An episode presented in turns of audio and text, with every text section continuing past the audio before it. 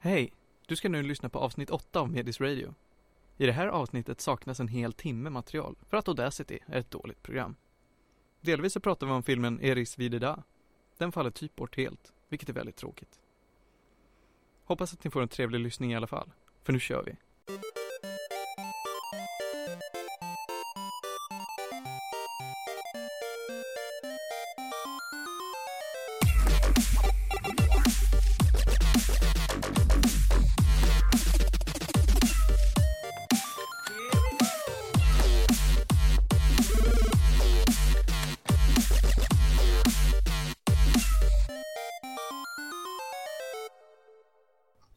Och varmt välkomna till ännu ett avsnitt av Medis Radio, trendigt värre, här på 95,3.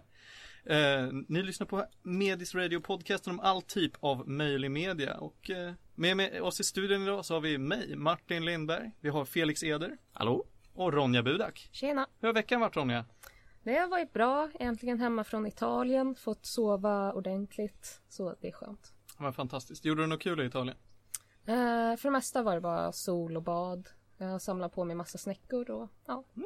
Härligt. Du då Felix, har du gjort något kul den här veckan? Jag har jobbat och inte sovit lika mycket. Ja. Ja, Allt jag har varit...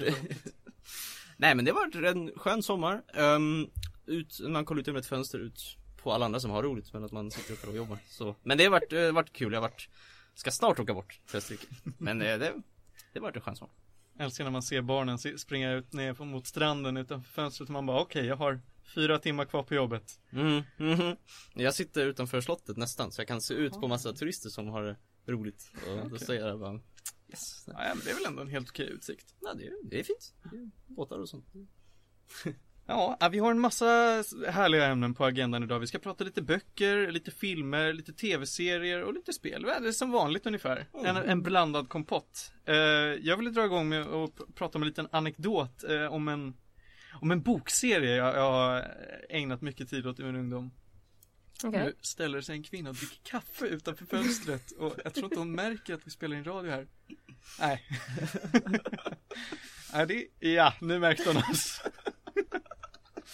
Okej. Ja, jag... Eh, jag iväg. ja, precis. Jag kom av mig helt. Alltså. Eh, det är fruktansvärt varmt i den här studion också just idag. Det är en smällhet sommardag, så det blir, det är lite tryckande. Men nog om det. Eh, jag var ett riktigt läshuvud när jag var liten. Jag läste konstant. Läshuvud kanske betyder att man är smart, kommer jag på nu. Det lät smart när jag sa det. Det brukar säga så. Okej, ja, jag- läste mycket när jag var liten i alla fall. Om jag var något smart det ska inte jag prata om. Men eh, eh, jag slukade allting jag kom över och då så när böckerna tog slut som jag fick i nya då fick jag ta min mammas gamla böcker väldigt mycket. Som hon Oj. hade läst när hon var liten. Så jag har läst fruktansvärt mycket hästböcker för, för eh, 14-åringar på slutet av 60-talet och eh, en hel del så här konstiga deckare.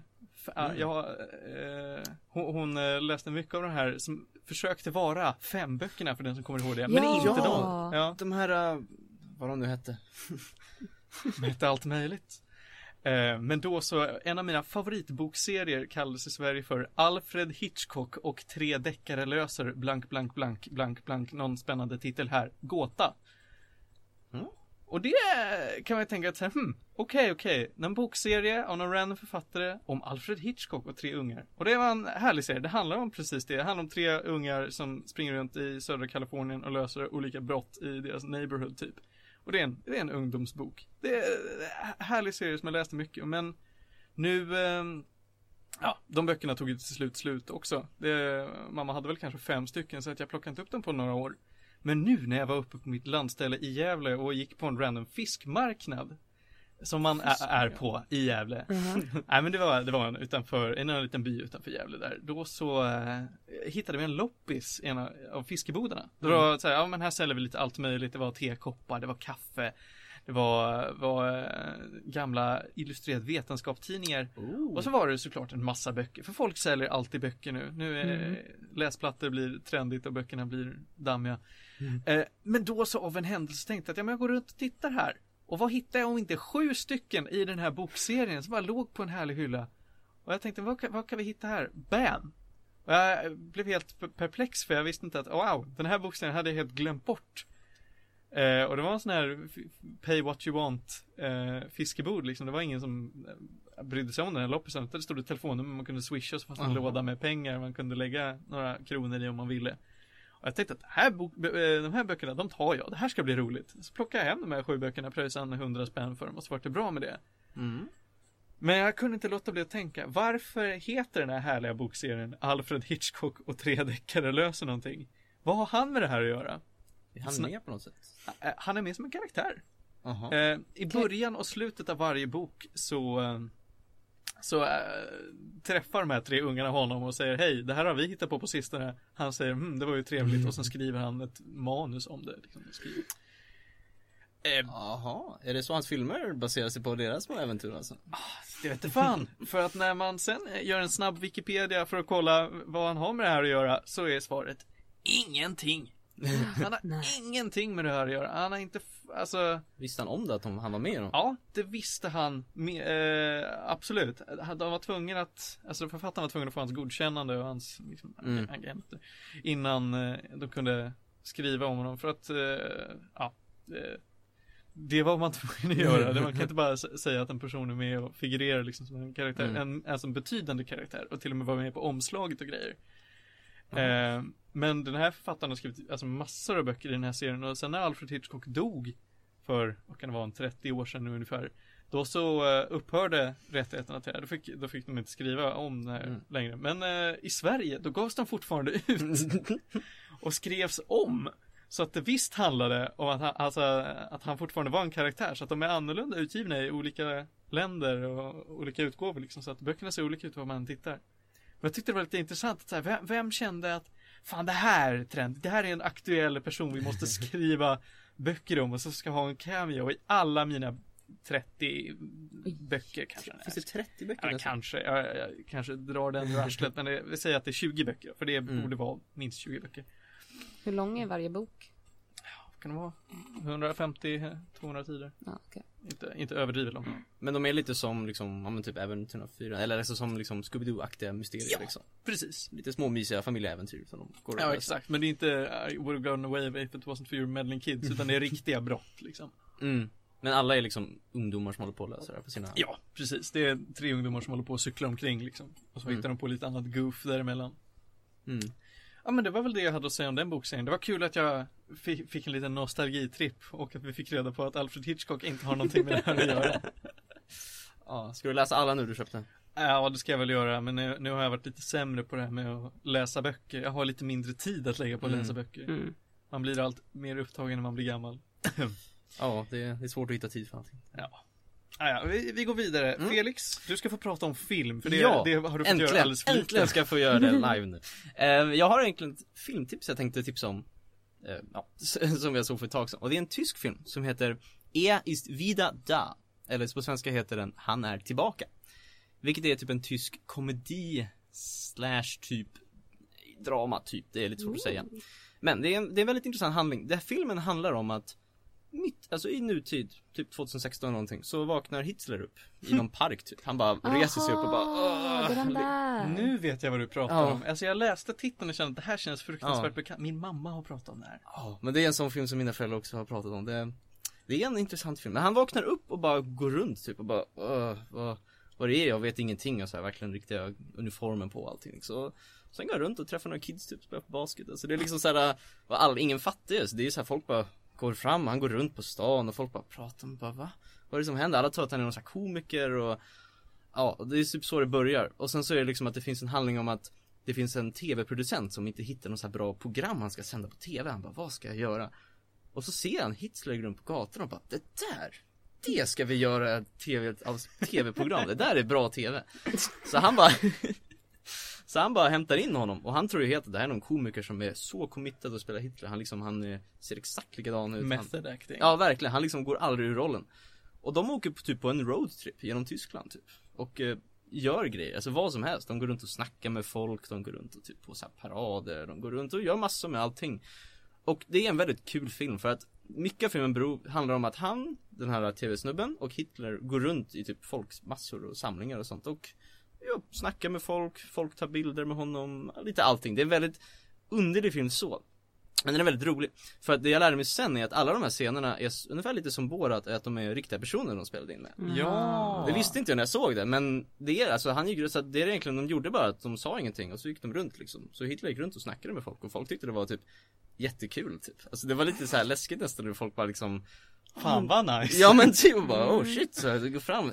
Tjena polaren. Hitler selfie så gick de fram och tog massa sånt där. Ehm, Men det roliga också med den här filmen är att de, alltså den är liksom väldigt intressant för att den handlar liksom om hur Hur folket bara liksom accepterar det här som en vanlig grej. För de liksom den här tv-serien han gör, den blir ganska populär. Så han får vara med på talkshows liksom om- på riktigt såhär nationalsänd tv och folk bara liksom på youtube snackar bara han har Det är en intressant karaktär här. Och alla liksom Tror att det är bara en sk- liksom skådis som är Någon här- dude liksom. Ja, någon snubbe som bara spelar honom hela tiden. Och storyn liksom kom aldrig fram, så det handlar bara om att de bara helt Typ lite glömmer bort vem man är egentligen och ser honom bara som en rolig figur liksom allting. Och det finns jättemånga så här konstiga scener som typ att Det här är snubben, de åker runt på sin roadtrip genom Tyskland. Helt plötsligt har de slut på pengar. Och de bara shit vad gör vi nu, hur ska vi Så Hitler bara, jag vet inte. Och så säger hans kompis bara, men du, du kan ju rita, eller hur? Du kan ju måla. Han bara, ja, jag, jag vet inte, jag är inte så bra. Så då öppnar de en så här på ett torg så sätter de upp lite såhär um, self-portrait ställe så det bara blir målad av Hitler Och så satte han sig i en liten bänk där typ eller någonting Så var det massa med riktiga människor som gick fram till honom och så typ ritade han typ streckgubbar av dem eller någonting Men herregud.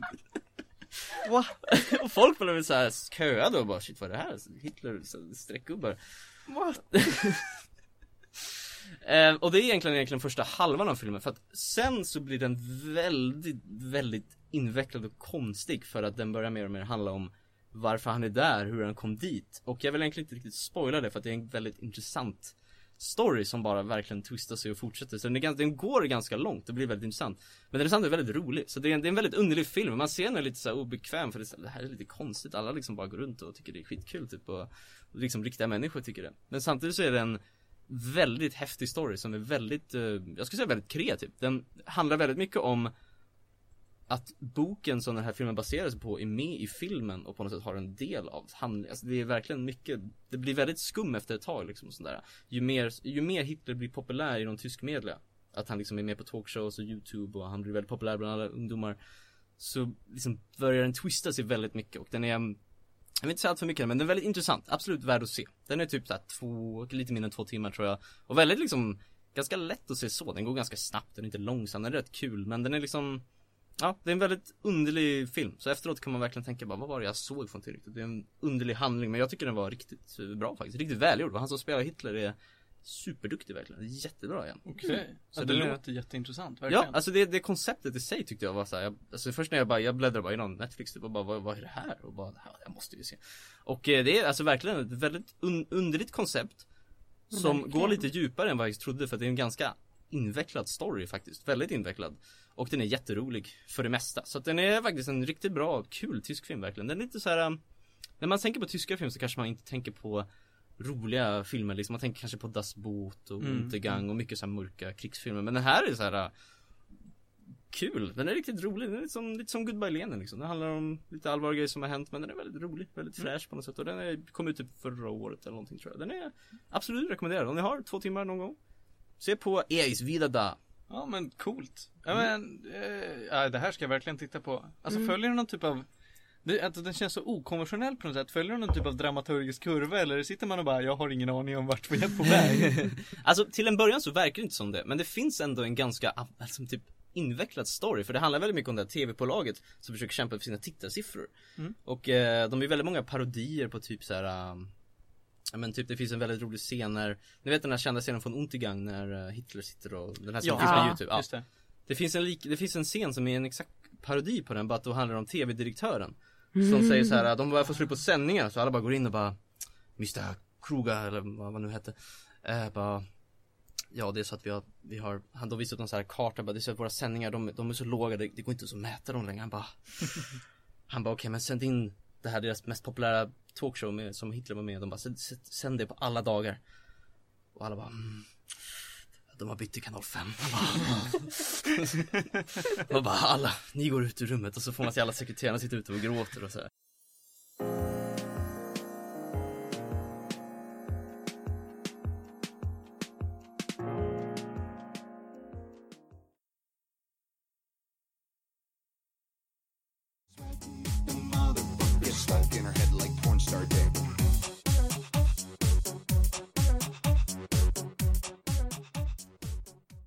Där var vi tillbaka här på Medis Radio Trendigt Värre på 95,3. Eh, Det där var Dimes av Bloodhound Gang. Och tidigare hörde ni eh, alla möjliga låtar, för många för att jag ska kunna räkna upp dem just nu. Eh, Vi ska gå vidare och prata om all typ av möjlig media och först ut i timme två, det är lite spel. Vi ska prata om Bayonetta. Yes. Yes, och det här är ju en spelserie typ alla har tittat på. Men först, innan vi ska prata om det så ska vi introducera att vi har ju en, en ny gäst i studion. Vi har ju tillbaka Theo Tapper. Hallå! Välkommen tillbaka. Kul att du är en eh, inhoppare för Johan Käck som egentligen skulle ha kommit idag men fick förhinder. Ja men det är lite så man får göra ibland. Eh, yes, ja men då, då kör vi igång. Prata Planetta. Eh, Felix, vad är Bayonetta? Ja, det är ett uh, actionspel helt enkelt. Ett väldigt bisarrt och jätte, jättekonstigt actionspel. Det är utvecklat av Platinum Studios som har gjort lite, de gör rätt mycket action. De har gjort Near och, uh, jag vet inte, vad har Jaha, de är det de som gjorde Near Automata? Det är samma? Ja, de andra nyårsspelen också. Ja, det finns det tidigare? Mm. Just det, det Eh, och typ Wonderful 101 och massa, jag tror Vanquish, massa såhär Jag har inte Ja, har de gjort Vanquish Ja, de gjorde också? Vanquish ja, också. Det är inte helt förvånande för Ja, de gör, jag har inte spelat det själv men jag vet att alla, alla deras spel de gör är väldigt Alltså väldigt liksom, väldigt unika, väldigt speciell stil och Mm. actionfokuserade helt enkelt. Och de, de flesta är väldigt hyllade. Eh, Men Bayonetta var den första jag spelade av de här spelen. Och Det är helt enkelt att Det utspelar sig i en värld som är typ jorden. Fast, ja, jag vet inte riktigt. där det finns två Det finns någonting som heter Paradiso som är typ himlen eller där det finns massa änglar och massor med konstiga varelser. Och så finns det någonting som heter Inferno som är helvetet typ där det finns massa olika monster. Och det är typ två sidor som Ja, typ slåss mot varandra Och de har jorden som slagfält. typ. Ja men typ, och så jorden får ta stryk liksom Och du här spelar Bayonetta som är en Umbran Witch heter det Och det är Alltså det är väldigt underligt men de är typ häxor som springer runt i väldigt Tajta kostymer och har väldigt mycket vapen Gjorda av hår. Alla kostymer är gjorda av Ja. häxornas hår. Gjorda av deras hår Och de springer runt och typ slåss mot allting typ, alla De liksom slåss mot änglar, de slåss mot demoner, de slåss mot De framkallar demoner ur Slåss mot varandra. Ja, slåss mot varandra, alltså det är Det finns, det finns ganska mycket backstory som jag aldrig fattar men det är väldigt mycket att det Ja, det är jätteknarkigt. är jättekonstigt. Men eh, helt enkelt, det är, det är ett väldigt absurt actionspel helt enkelt. Och eh, det be- det betyder typ att för mig att det är paradiset som invaderar jorden va? Och så får du bara slåss mot massor med änglar typ. Det är det du gör. Ja. Ängel efter ängel kommer och det här är, alla änglar har något fint namn, det här är Alla är baserade på eh, Arcanas ur den japanska tarot-mytologin liksom. Ja, väldigt häftiga namn.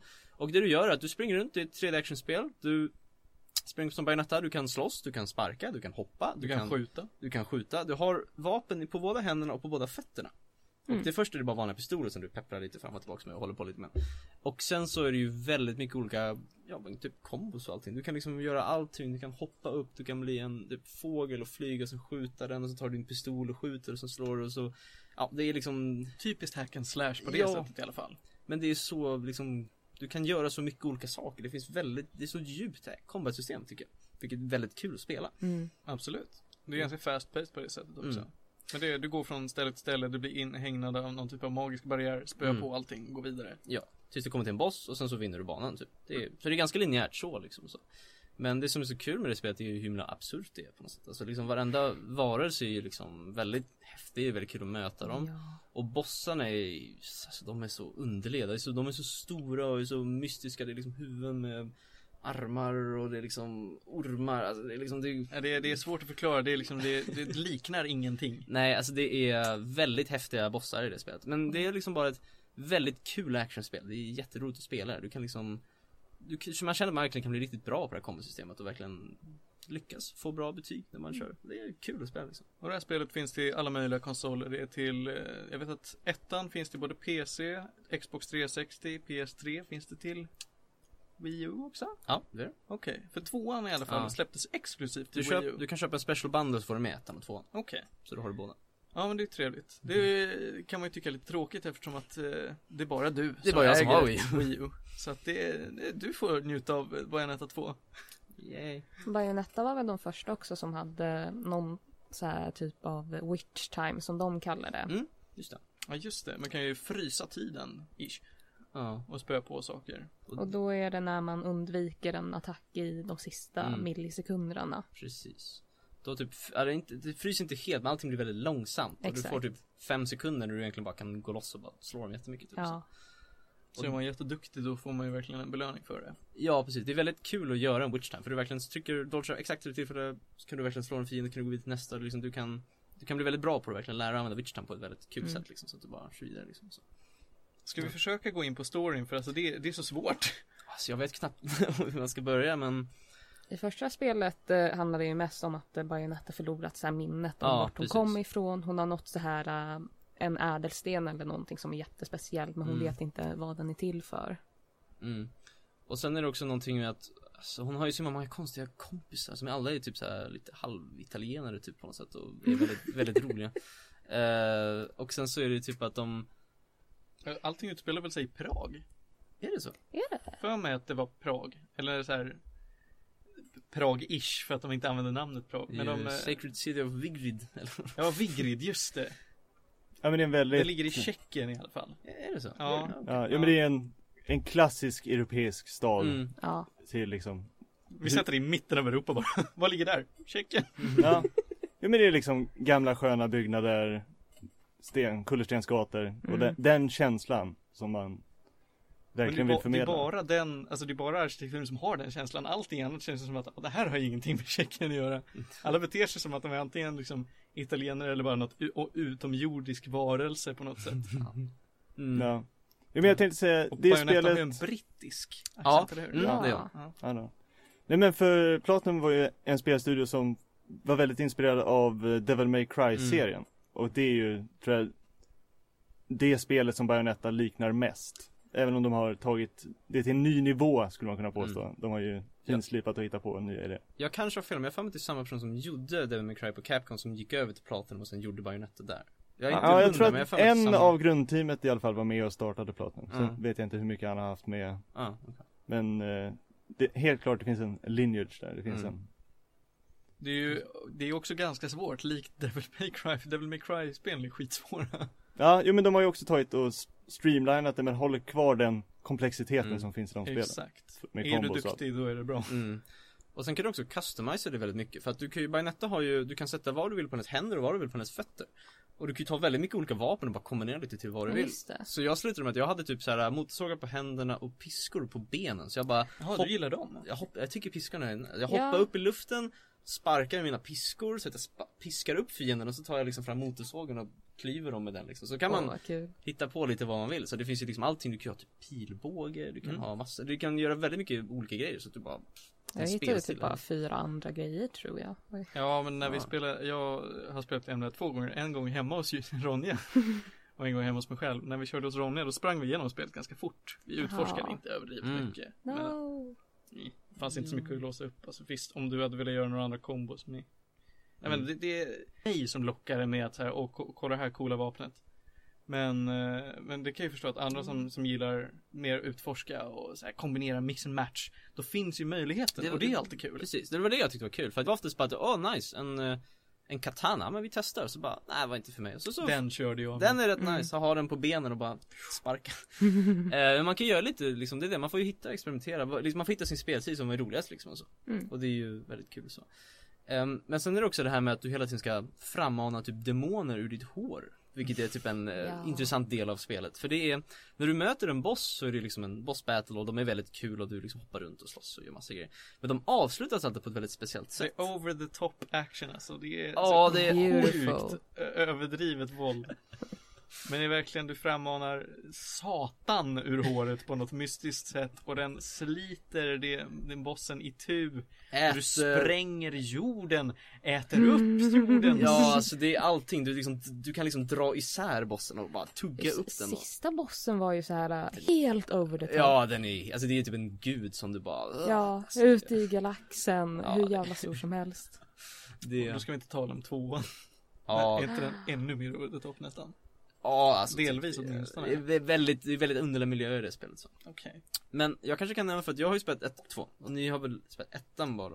Ja, jag har ju knappt sett någonting från tvåan förutom att jag har Ja. sett några av de här som sagt over the top action grejerna. Precis, för jag kan säga att de är ganska lika spel helt enkelt. Det känns bara som en, tvåan är lite mer välputsad. Jag tror kanske därför jag hittar de här vapnen. Det finns mer grejer i tvåan helt enkelt. Ah, okej. Det finns mer vapen, du kan, du kan spela range, du kan ha pilbåge och stå och skjuta om du vill Från ett hörn typ eh, Och lite sånt, men det är också att Ettan hade väldigt många sekvenser där det var att du typ behövde typ flyga med någonting. Det var lite såhär, det blev väldigt Ja. gimmickigt som var lite såhär, jag tyckte inte det var så kul. Det blev som att du behövde åka runt med flyg, Det rymdraketer, typ- surfa, det var massa sånt. När man typ första gången fick byta skepnad och skulle Mm. bli den där leoparden.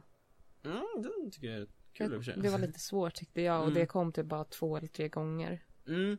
Jo, det var lite det. Alltså, Bayonetta 2 känns lite mer det, alltså, det är ju typ samma sorts spel, det är samma, allting är likadant liksom. Det ser Mm. lite snyggare ut, det är lite mer intressant level design kanske Men det är samma sorts combat Och det är bara att det är lite mer fokuserat på själva combaten, det är inte så mycket gimmickar, det är på vissa Mm. ställen Men det var lite mer så, vilket jag tyckte var väldigt kul Det tråkiga dock att jag tyckte inte någon av bossarna egentligen var lika bra som ettan Ty-. Tyckte Ah, jag i alla fall.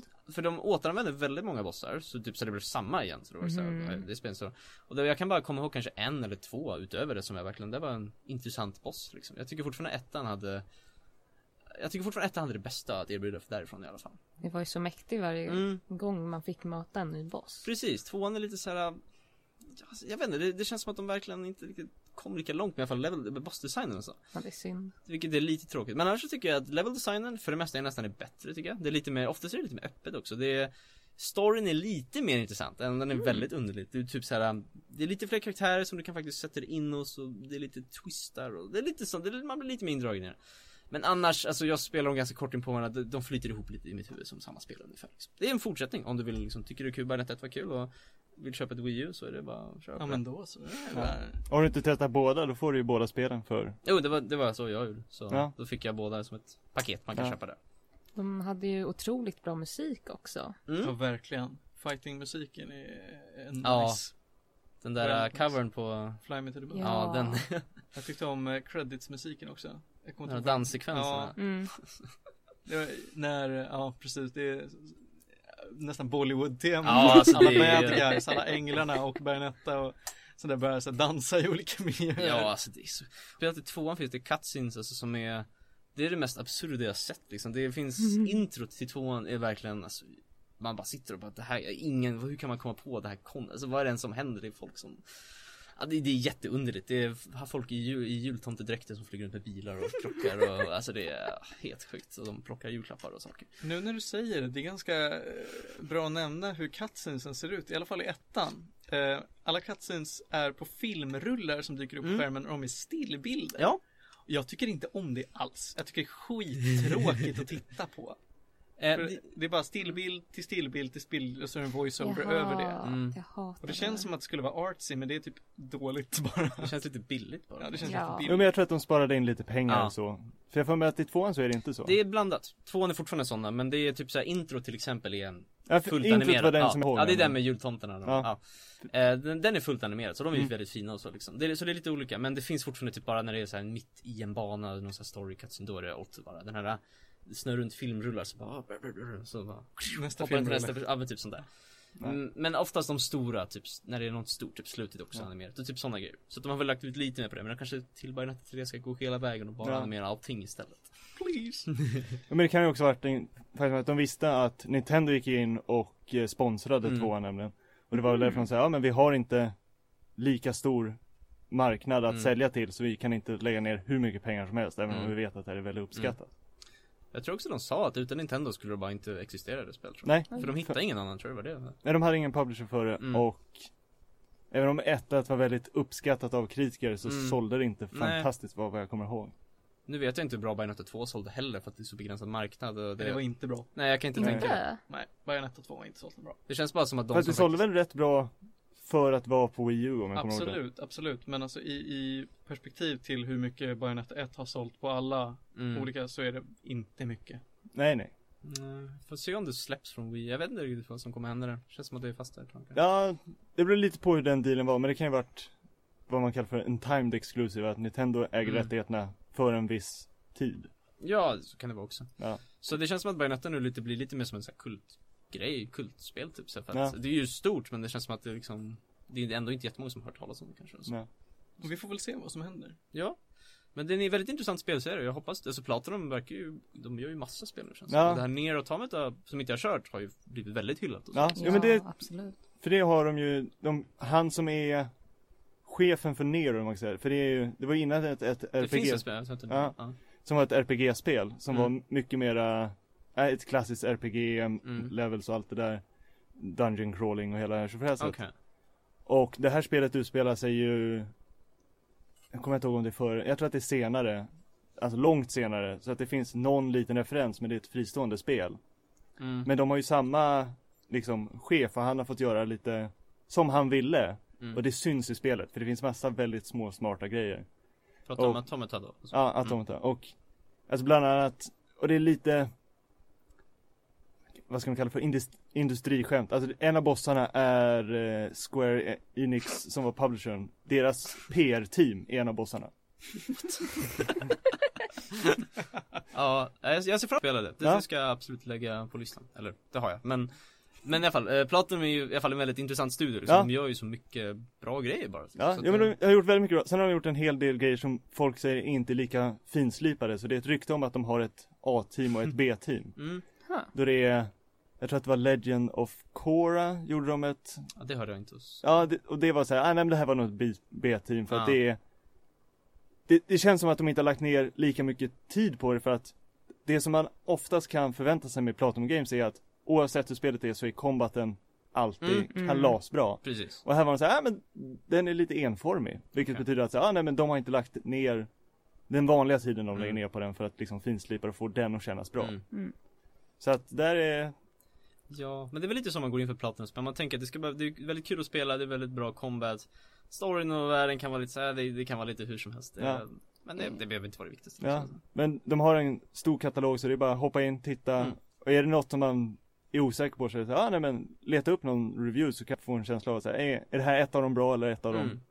Lite sämre? Ja, och nu släpptes ju Bayonetta 1 nyligen till Steam också så att du, nu Ja. är det ju bäst, nu är det ganska lätt att hitta det så att Ja. har man inte spelat och har en, ex, har en kontroll till datorn så är Ja. det ett väldigt, väldigt kul spel. Det är inte så långt heller, det är väl såhär 10-12 timmar kanske? Ja, något så. vi- Någonting sånt. Så det beror liksom- väl på vilken svårighetsgrad man spelar på. Ja, det är det. Man, det finns vissa ställen som är ganska jobbiga faktiskt. Ja, men, gud, ja.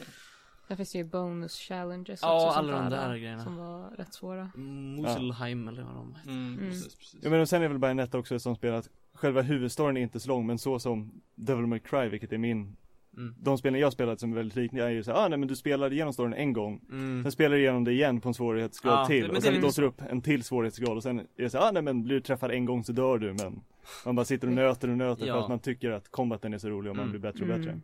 Men jag tror det är det liksom alltså. Det är rekommenderat, väldigt kul spel faktiskt. Ja. Cool.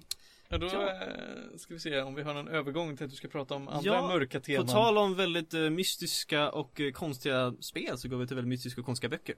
Ja, jag gillar den segwayn Det var helt Jag ska prata om Mörka Tornet, eller The Dark Tower. Som är Stephen Kings, han själv har sagt, hans magnum opus.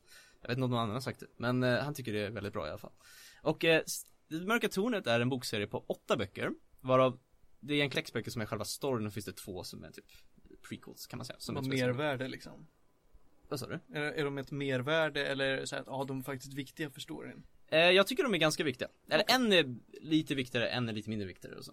Men i vilket fall, det här är liksom Det är Stephen Kings, typ, han har skrivit de här böckerna under hela sin karriär. Första kom ut typ 82 och den sista kom ut typ 2012 eller någonting. Alltså det är liksom så han har skrivit om typ enorma år emellan. Jo men för jag såg en intervju med honom Ja. där han bland annat gick ut och sa att han hade önskat att han hade Bättre. Bättre. Ja, För att han skulle egentligen vilja skriva om den Men det är för sent för att den har blivit så stor nu ja, men lite så. För han, när han sk- skrev första så var han typ precis börjat tror jag. Eller någonting. Ja. Han visste inte, han bara hittade på någonting.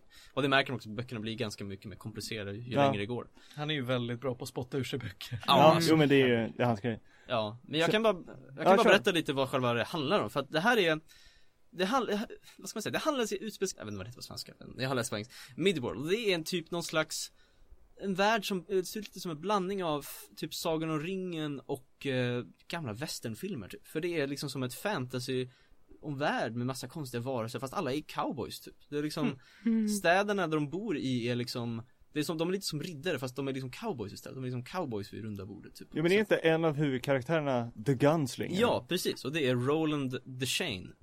Eh, Roland of Gillett som han heter också. Och han är en väldigt, han är direkt inspirerad av Clint Eastwood, har Stephen King sagt. Det är typ exakt samma sorts karaktär. Väldigt Mm. stoisk och liksom säger inte så mycket men är liksom skitduktig på att skjuta folk och väldigt snabb och allt sånt där. Eh, och det här, böckerna börjar efter att Midworld har börjat kollapsa. Man vet inte, när man börjar läsa, man vet inte riktigt vad det betyder Men det är någonting att världen börjar gå sönder Man vet inte exakt vad det exakt betyder Det enda man vet är att mörka tornet kollapsar och det betyder att alla världar kommer kollapsa och Det är typ så börjar det liksom, det är någonting, man vet inte ens vad mörka tornet är, det är bara att Det är någonting som börjar gå sönder och den håller ihop alla våra världar. Ehm, och då är det så att det liksom utspelar sig, första böckerna är egentligen bara att det är Roland som går runt någonstans i öknen typ och jagar en person. Det är egentligen hela första boken, han, han jagar en person, man vet inte så mycket mer liksom. De är väldigt experimentella de här böckerna, den går liksom baklänges lite som memento på något sätt. Och det är väldigt liksom väldigt mystiskt och så.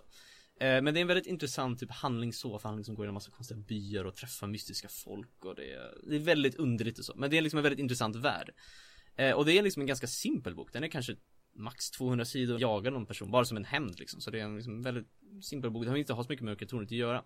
Men ju mer bokserien liksom expanderade och fortsatte så blir den väldigt mycket mer komplicerad. För att Stephen King började liksom integrera mörka tornet till hans, ja, man brukar säga Stephen Kings multiverse. Alla Stephen Kings böcker hänger ihop med mörka tornet, alltså alla andra, The Shining, alla de där har liksom i samma värld som Mörka Tornet eftersom Mörka Tornet är ett multiverse. Ja. Är det är ett spännande koncept? Det är ett, för att vär, hela liksom, typ, hela vår, vi är också med i Mörka Tornet för att Mörka Tornets värld, där Roland bor till exempel, Mid, Midward, är bara en värld. Mörka Tornet är bara den som håller ihop alla världar liksom, någonting. Mm. Och det är liksom så det börjar med. Så att det utspelar sig också i jorden. Det utspelar sig Stephen King är med också i böckerna liksom. Oj vad knarkigt det låter. Ja. Alltså, det... Han-. Han är också med som en karaktär liksom och försöker skriva böckerna typ och sådär liksom. Ja. ja men för en grej som jag läste om var, för han var ju med om en bilolycka Stephen King Ja.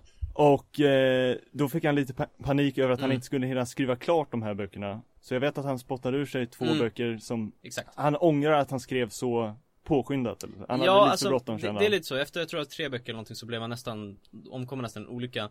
Så vilket i böckerna han faktiskt dör av. Fast i en Hoppsan. alternativ dimension typ, nej, jag vet.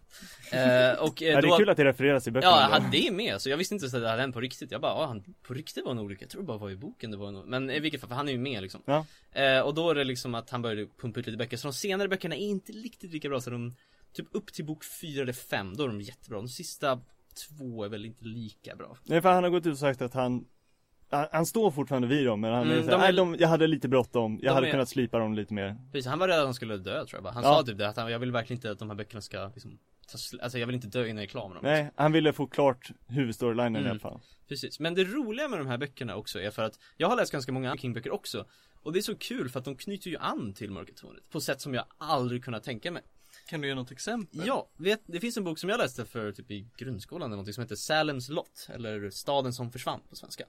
Och det är typ en vampyrbok som utspelar sig. Det är någon sån här präst typ som bor i någon stad Så det är vampyrer och saker. Och den boken är ju liksom en väldigt, den är self-contained bara en story liksom. Eh, Och det är ju prästen håller på att döda vampyrer. Det, det är en ganska bra bok så här, men ganska simpel vampyrbok. Och så slutar det med att prästen bara drar någonstans typ. Så dyker han upp i bok fem bara och så blir han en, en av huvudkaraktärerna liksom i typ två böcker eller någonting. Och bara, och fortsätter storyn, han behöver försöka, han försöker liksom kämpa med hur han liksom var med Hans här psykologiska problem, han slogs med vampyren. Och den är liksom storyn, om man inte har läst en bok hade man ingen aning om vem den var. Det är jättekonstigt. Och han liksom går runt och så, så börjar han hitta den här boken som han var med i, han hittar liksom såhär slott och bara Vem har skrivit om mig? Och så liksom läser han den och blir såhär, vad, vad, vem är jag? Var, var kommer jag ifrån? Och det är liksom väldigt såhär, väldigt underligt för de Ja, ja men det borde är väldigt flummig och väldigt cool, Mm. alla sina böcker Ja, ja, jag blir sugen på att gå tillbaka och läsa för det är massa grejer som jag bara inte fattar, bara, vem är den här karaktären? Och det finns säkert någon bok någonstans jag måste ha läst för att verkligen fatta Ja, jo men verkligen. Så det är lite som typ om man kollar som Marvels Cinematic Universe för Stephen King böcker på något sätt. Ja. Alla hänger ihop på något sätt. Du kan läsa Mörka Tornet helt själv också, så det är en Det finns karaktärer som bara är med där som är en egen story. Men jag tror du kan få ut lite mer om du i alla fall läst hans kändaste böcker för det är väl typ The Shining och sådana grejer. Ja, För det finns karaktärer som faktiskt spelar en hyfsat stor roll som kommer tillbaks och så liksom. Ja.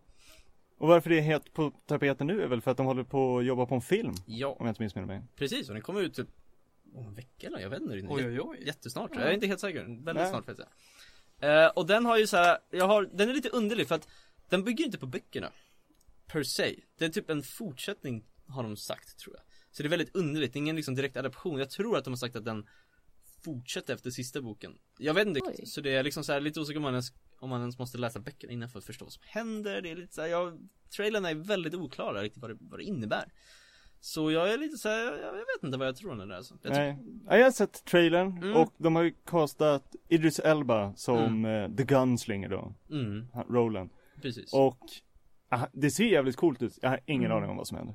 Nej, alltså trailern är, alltså jag fattar inte men ja Är den konstig eller är den bara intetsägande? Alltså man förstår, det är bara, alltså jag vet inte, de bara håller på och skjuter, hoppar genom portaler och flyger och Det bara händer grejer. Ja man bara, och så, och jag vet väl ungefär kanske okej det där är nog det stället, det är nog den karaktären men Alltså det är så underligt när man kollar på det, alltså det är jättesvårt att fatta hur det hänger ihop och vad det är som händer Jag liksom. tyckte mig kunna förstå lite utav trailern. Och jag har inte läst någon av böckerna eller hört storyn. Okej, ja det, För man Okej. fick ju se någonting av någon bad guy. Och Ja. att typ den här midworld är väldigt så här äh, öde. Eller ja precis det Ja. Man får ju känslan av att det här är en värld som håller på att kollapsa. Man Mm. får någon scen där han säger att så här, kollapsar den här världen så kollapsar alla världar. Mm. mm. Och sen får man ju se, jag, jag vet inte vad hans karaktär heter i filmen men det är ju Matthew McConaughey. The, ma- the Man in Black Ja, Okej, ja. Och han är ju the bad guy. Ja, typ Det är han personen som blir jagad av Roland i första boken liksom. Han är sån ja. skurkgubbe typ som är med Ehm, så att ja, jag är, jag är intresserad av att se filmen Bara för att jag vet verkligen inte alls vad det, hur det kommer funka om det ska vara Alltså först tror jag det liksom var första boken det byggde på Men nu verkar det vara som att det utspelar sig efter böckerna Vilket är väldigt underligt och Mm. sånt Men annars, det, det är en ganska lång bokserie Det tog mig ett par år att orka läsa igenom alla de här böckerna De är ganska långa. Det börjar, till slut blir de väldigt långa böcker. Och väldigt invecklade, det är verkligen till slut är det så här, Vem är den här karaktären? Vilken värld är den personen i nu? Och hur har den kontakt med den? Man får en liten Alltså, anteckningsbok. Ja men lite så nästan, man måste nästan kolla upp vilka en del karaktärer är för att det blir så invecklad efter ett tag. Men det är en väldigt unik bokserie, alltså den är verkligen Jag har aldrig läst något liknande, alltså ja, verkligen aldrig. Det är en sån unik värld, liksom cowboy fantasy typ. Vilket är väldigt coolt, väldigt bra bokserie. Ehm, Lite svårt att liksom Gillar man fantasy och gillar väldigt sådär lite underliga böcker och story och mycket olika världar och sånt så är den starkt rekommenderad. Men, Häftigt. men det är ingenting man läser på liksom en eftermiddag, man måste verkligen så här, sätta dig in i den typ och kolla kartor och förstå vart de går och mycket sånt där Vilket är lite extra jobb och sånt där liksom. Men det är väldigt kul, om man vill, om man är beredd längre tid att sätta sig in i den här världen så är det en väldigt intressant bok så är det väldigt, väldigt eh, bra att läsa tycker jag. Och så blir man intresserad av att läsa Stephen Kings andra böcker för att fatta hur allting hänger ihop Mm. Häftigt. mm. Ja, eh, vi ska gå vidare till, eh, till mer bok och film men, eh, men uh, ja, vi ska försöka stånka på den här sista kvarten nu för nu är det 30 grader varmt här inne. Det är det. Ja, termometern säger 30,1 grader. Eh, Theo, Jajamän. det är dags. Ja men på tal om film då. Så, och eh, vi kan ju referera till eh, Memento som nämndes tidigare. För att Christopher Nolan har just nyligen Ah. släppt en ny rulle. Som eh, även den leker lite med eh, tidsaspekten i hur den berättas. Härligt. Och det är ju Don Kirk. Sa du Dunkirk? Don Kirk. Tror jag det är. Äh, inte hundra på hur det ut- uttalas men det är eh, en stad i Frankrike. Mm. Jag, jag har hört Dunkirk, ja Dunkirk. Ja, Dunkirk kanske. Dunkirk, ah, det. Det är en stad i alla fall. Och Mm. under andra världskriget så, eh, de allierade förlorade eh, striderna i Frankrike och eh, hade hela den brittiska armén plus en hög med fransmän på den här stranden i den lilla kuststaden Dunkirk då. Och så skulle de evakueras. Och de har, eh, jag tror att det är här 400 000 man där, den brittiska, av den brittiska Mm. armén. Och de är omringade av, det är pansarvagnar och allting och Hitler har bara satt upp en stor liksom barrikad runt hela, det är ubåtar och shit ute i vattnet. Mm. Och sen är det så här, "Ah, ja nej men vi ska försöka få hem de här killarna för att liksom vi måste ju ha tillbaka armén om vi ska kunna försvara England. Och filmen handlar om deras försök till att få hem de här. Och kan man sin historia så vet man hur det slutar, men den är fortfarande oerhört spännande. Mm. Och det är Det är en film som gör ett väldigt intressant, för det är nästan som ett experiment som Nolan har satt upp, då han är så här. Hur mycket liksom spänning och hur mycket kan vi få tittarna att lida med de här karaktärerna utan att riktigt ge oss en huvudkaraktär Mm. som vi är starkt kopplad till. För vi får, huvudkaraktären får vi inte ens ett namn på. Hmm. Utan det är mest för, förmedlar känslan så här, han är bara en av alla soldater Mm. och alla har en liknande story. Det är det jag har hört lite grann att folk, när jag pratar, jag har inte själv sett den än, jag ska göra det men De som säger att, de som tyckte inte den var så bra var så här, det fanns ingen riktigt liksom, det fanns ingen karaktär att knyta sig an till, det var väldigt så ansiktslöst allting. Ja, ja men och det finns Det finns några, för det också som är spännande är ju att Och det här är något som Mitt största problem med filmen är att den inte är tillräckligt tydlig i början. För den börjar med Man får en liksom en cold open som introducerar vart de är i Dunkirk. Och sen får man tre olika scener som presenterar tre olika tidslinjer Och det här är där den här lilla memento referensen kommer in för att Aha, okej. du får vad det står The Mole 10 days. Och sen får du lite senare The Boat One day. Och sen står det The Air One hour. Och du får ingen Mm. tydlig grej. Bland annat så var det Sen tycker jag det är väldigt korkat att han använder The Mole, vilket på engelska kanske det är en lättare referens men det är ett annat ord för The Pier, så att de pratar om piren. Men tänkte har man inte det största vokabuläret så är det inte den lättaste att ta för att The Mole kan betyda så mycket saker. Jag tror Det det kan, mullvad. ja det kan vara mullvad, det kan också vara en, eh, liksom en spion eller någon som är Ja, var- ja. undercover. Det kan vara en riktig mullvad, alltså det kan ju vara mycket. Och då hade det varit, eftersom de pratar om piren, så Mm. varför inte, och stranden, varför inte kalla det för The Beach eller The Pier? Det hade gjort det mycket enklare. Mm. Och sen de här dagarna som man inte får, eller tidsangivelserna, som man inte, det framgår inte vad de är tills man säger, ah nej men det är tills filmen är slut. Vi startar här och när filmen slutar så kommer de här att möts. Och när vi introduceras till den här tidslinjen, då är det alla scener från den här tidslinjen Mm. utspelar sig en timma från slutet. En dag från slutet. Tio dagar från slutet. Mm. Och den som är tio dagar är lite svårt att hålla koll på hur lång tid som har gått. Mm. Den, en dag och en timma storylinesen funkar kalasbra. Och det finns jättemånga jättevackra scener genom hela filmen. Och det är också en film som jag verkligen skulle rekommendera att man såg på bio för det är många Ja. scener som den kräver det ljudet och den liksom stora Rigoletto för där har de en Mm. visning av en 70 mm variant som de har spelat in. Och är man i Göteborg och Malmö tror jag också de har varsin salong för det. Mm. Men det brukar ju vara så, men Nolan brukar oftast ha ganska bombastiska filmer du vill se på IMAX typ, eller stor Ja. liksom och så.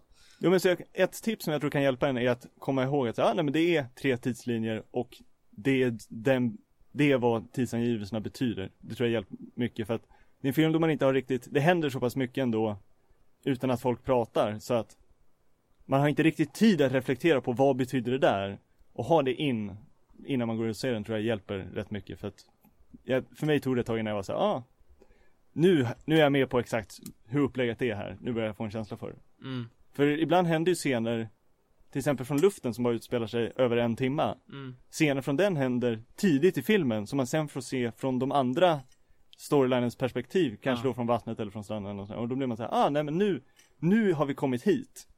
Men eftersom eh, strandteamet då, Peer, som har tio dagar, många av de scenerna är så långt innan så de känns väldigt frånvarande från resten av filmen en bra bit. Tills typ halvvägs.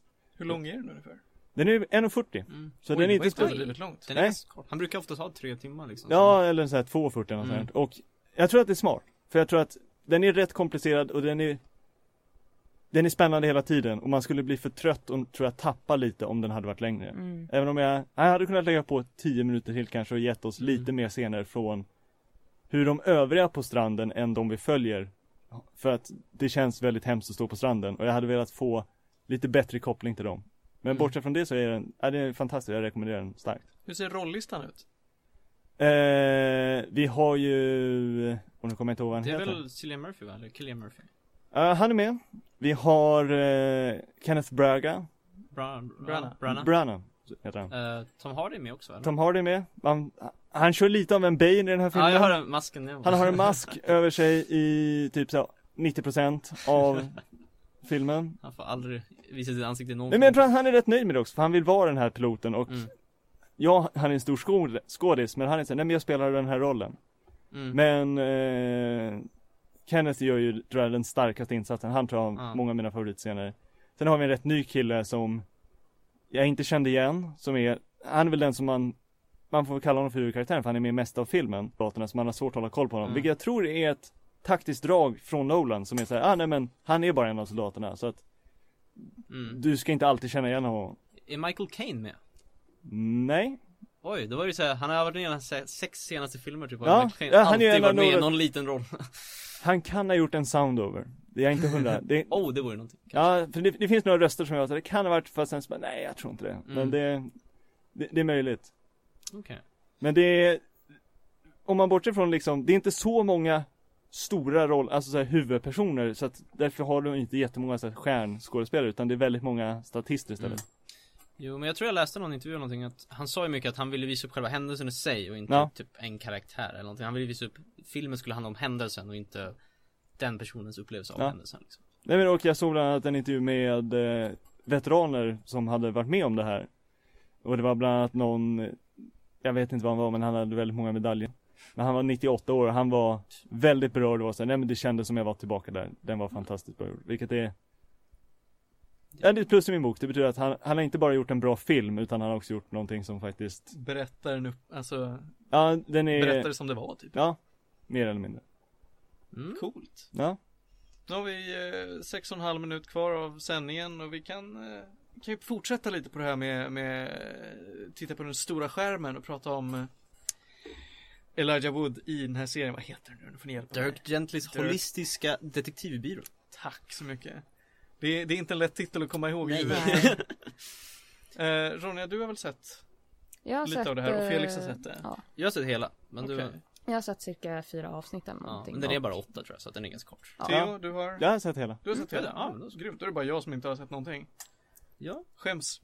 Men Ronja, vill du berätta lite vad det, hur det börjar liksom? Vad handlar det om? Ja, eh, för det första så liksom när jag först började se på det fick jag väldigt mycket så här eh, vibbar av uh, A Hitchhiker's Guide to Mm. the Galaxy, vilket Felix han sa att eh, det är samma skapare eller? Mm, han som skrev böckerna Hitchhikers uh, Guide till Galaxy, Mm. samma person som skrev Dirk Gently-böckerna. Mm. För det är väldigt mycket så här uh, cause and effect, Ja. det påverkar saker som händer i serien.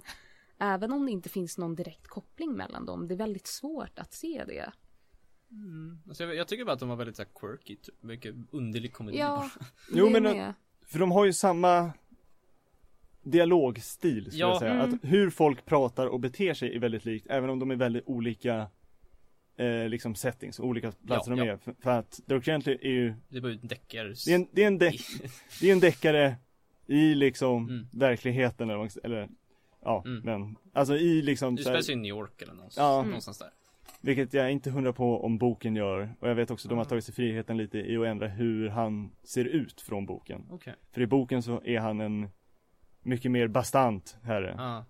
Men, och jag tror att, jag, jag läste nämligen att vissa var lite upprörda om så här, vissa grejer de hade gjort ändringar till hans karaktär och sådär för att eh, Elijah Wood som jag tycker gör en fantastisk filmversion Mm. eller en tv-version av honom Eller ja, det är inte han som spelar Dirk Gently, jag kommer inte ihåg den Eh, skådespelaren Jag vet inte vad han heter, men Elijah Wood är lite mer som Watson-rollen i det här Ja, detektivparet. och han tror jag är en ny karaktär, men alltså eh, nu Det står mig lite, jag har glömt bort vad den skådespelaren är Men Ska- alltså det är en, Jag, jag kan googla. Ja, Mm. jo, men vi, en fact check Det är bästa kostnivån inte börja med att förklara vad serien handlar om. Ja, jo men vi kan ta det, vi tar det därifrån Eh, och då, Ja. det öppnar ju med att vi får följa Elijah Woods eh, som heter Todd i den här serien. Och eh, han, han har väldigt svårt att tjäna ihop pengar. Och för senare får man veta att han behöver det för sin syster som har en sjukdom. Jeez Rick, sorry. Som gör att hon ser syner och grejer som ibland kan kännas väldigt verkliga. Det är någonting med hennes nervsystem som är trasigt Mm. tror jag. Hon Ja. typ upplever, typ om hon bränner sig så känns det som hela kroppen brinner. Och Exakt. Ja. Sådana läskigheter. Och ibland så kan hon bara, alltså när hon tänker på att, ah, eh, Vad kallt ute typ. ja, det var kallt ute och helt plötsligt börjar hon frysa. Ja. Eller om hon bara tittar på en spis och säger, ja ah, just det, plattan är varm. Och sen så börjar hon Mm. känna som att hon redan har handen på plattan och så. Exakt. Eh, Eh, Jag kom på vad, eller jag kom på. Jag kollade, jag kollade upp vad skådisen hette. Samuel Barnett. hette han. Ja! Samuel, ja. Och eh, då fortsätter det med att eh, Todd går till sitt jobb eh, där han är en så här, vad heter det, bellboy. Ja, jobbar Och- på och- Sandvik. Ja, och då ska han upp till typ översta våningen och kolla vad som hänt där. För det är några som är suttit inlåsta i ett rum i typ två dagar. Det är något alarm som går, någon, någon, någon som Mm. låter gå och kolla liksom. Och så kommer han upp och så ser han två personer som bråkar. Och den ena personen vänder sig om så ser han att det är han själv. I en jättestor, han har liksom en typ, vad är det, amerikansk fur coat. Ja och Ja. ser jättevirrig ut så blir det så, åh, så Ja. springer han iväg bara.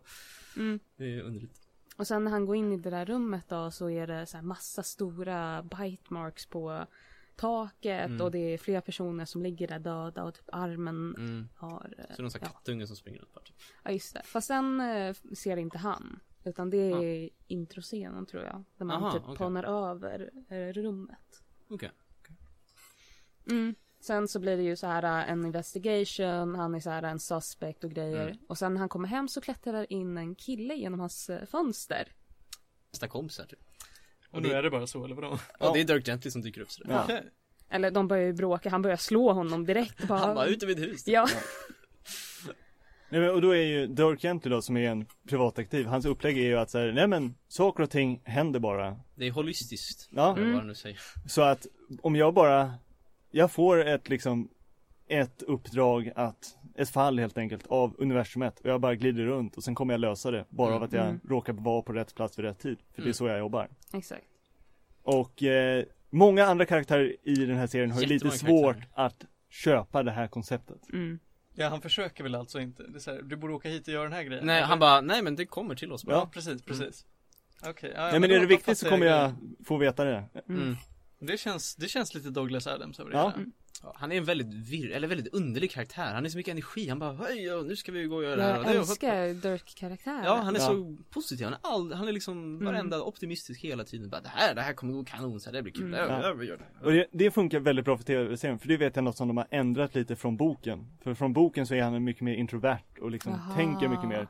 Och då är det lite så att det är svårt för eh, tv, alltså för en tv-serie att ha en sån så här, ah, nej men vi har en Mm. voice-over monolog i 10 minuter där han pratar om en soffa. Det, det, det funkar inte helt okej, även om det är väldigt Douglas Adams. Coolt. Mm. Ja, får, vi får nöja oss med, med det om Dirk Gently. Eh, Det var all tid vi hade den här veckan, men eh, då får ni ta och höra av oss nästa gång. Och tack så mycket för att ni har lyssnat. Och tack alla ni för att ni har kommit hit. Jajamän, Tack tack så så mycket. Puss och kram. Yeah!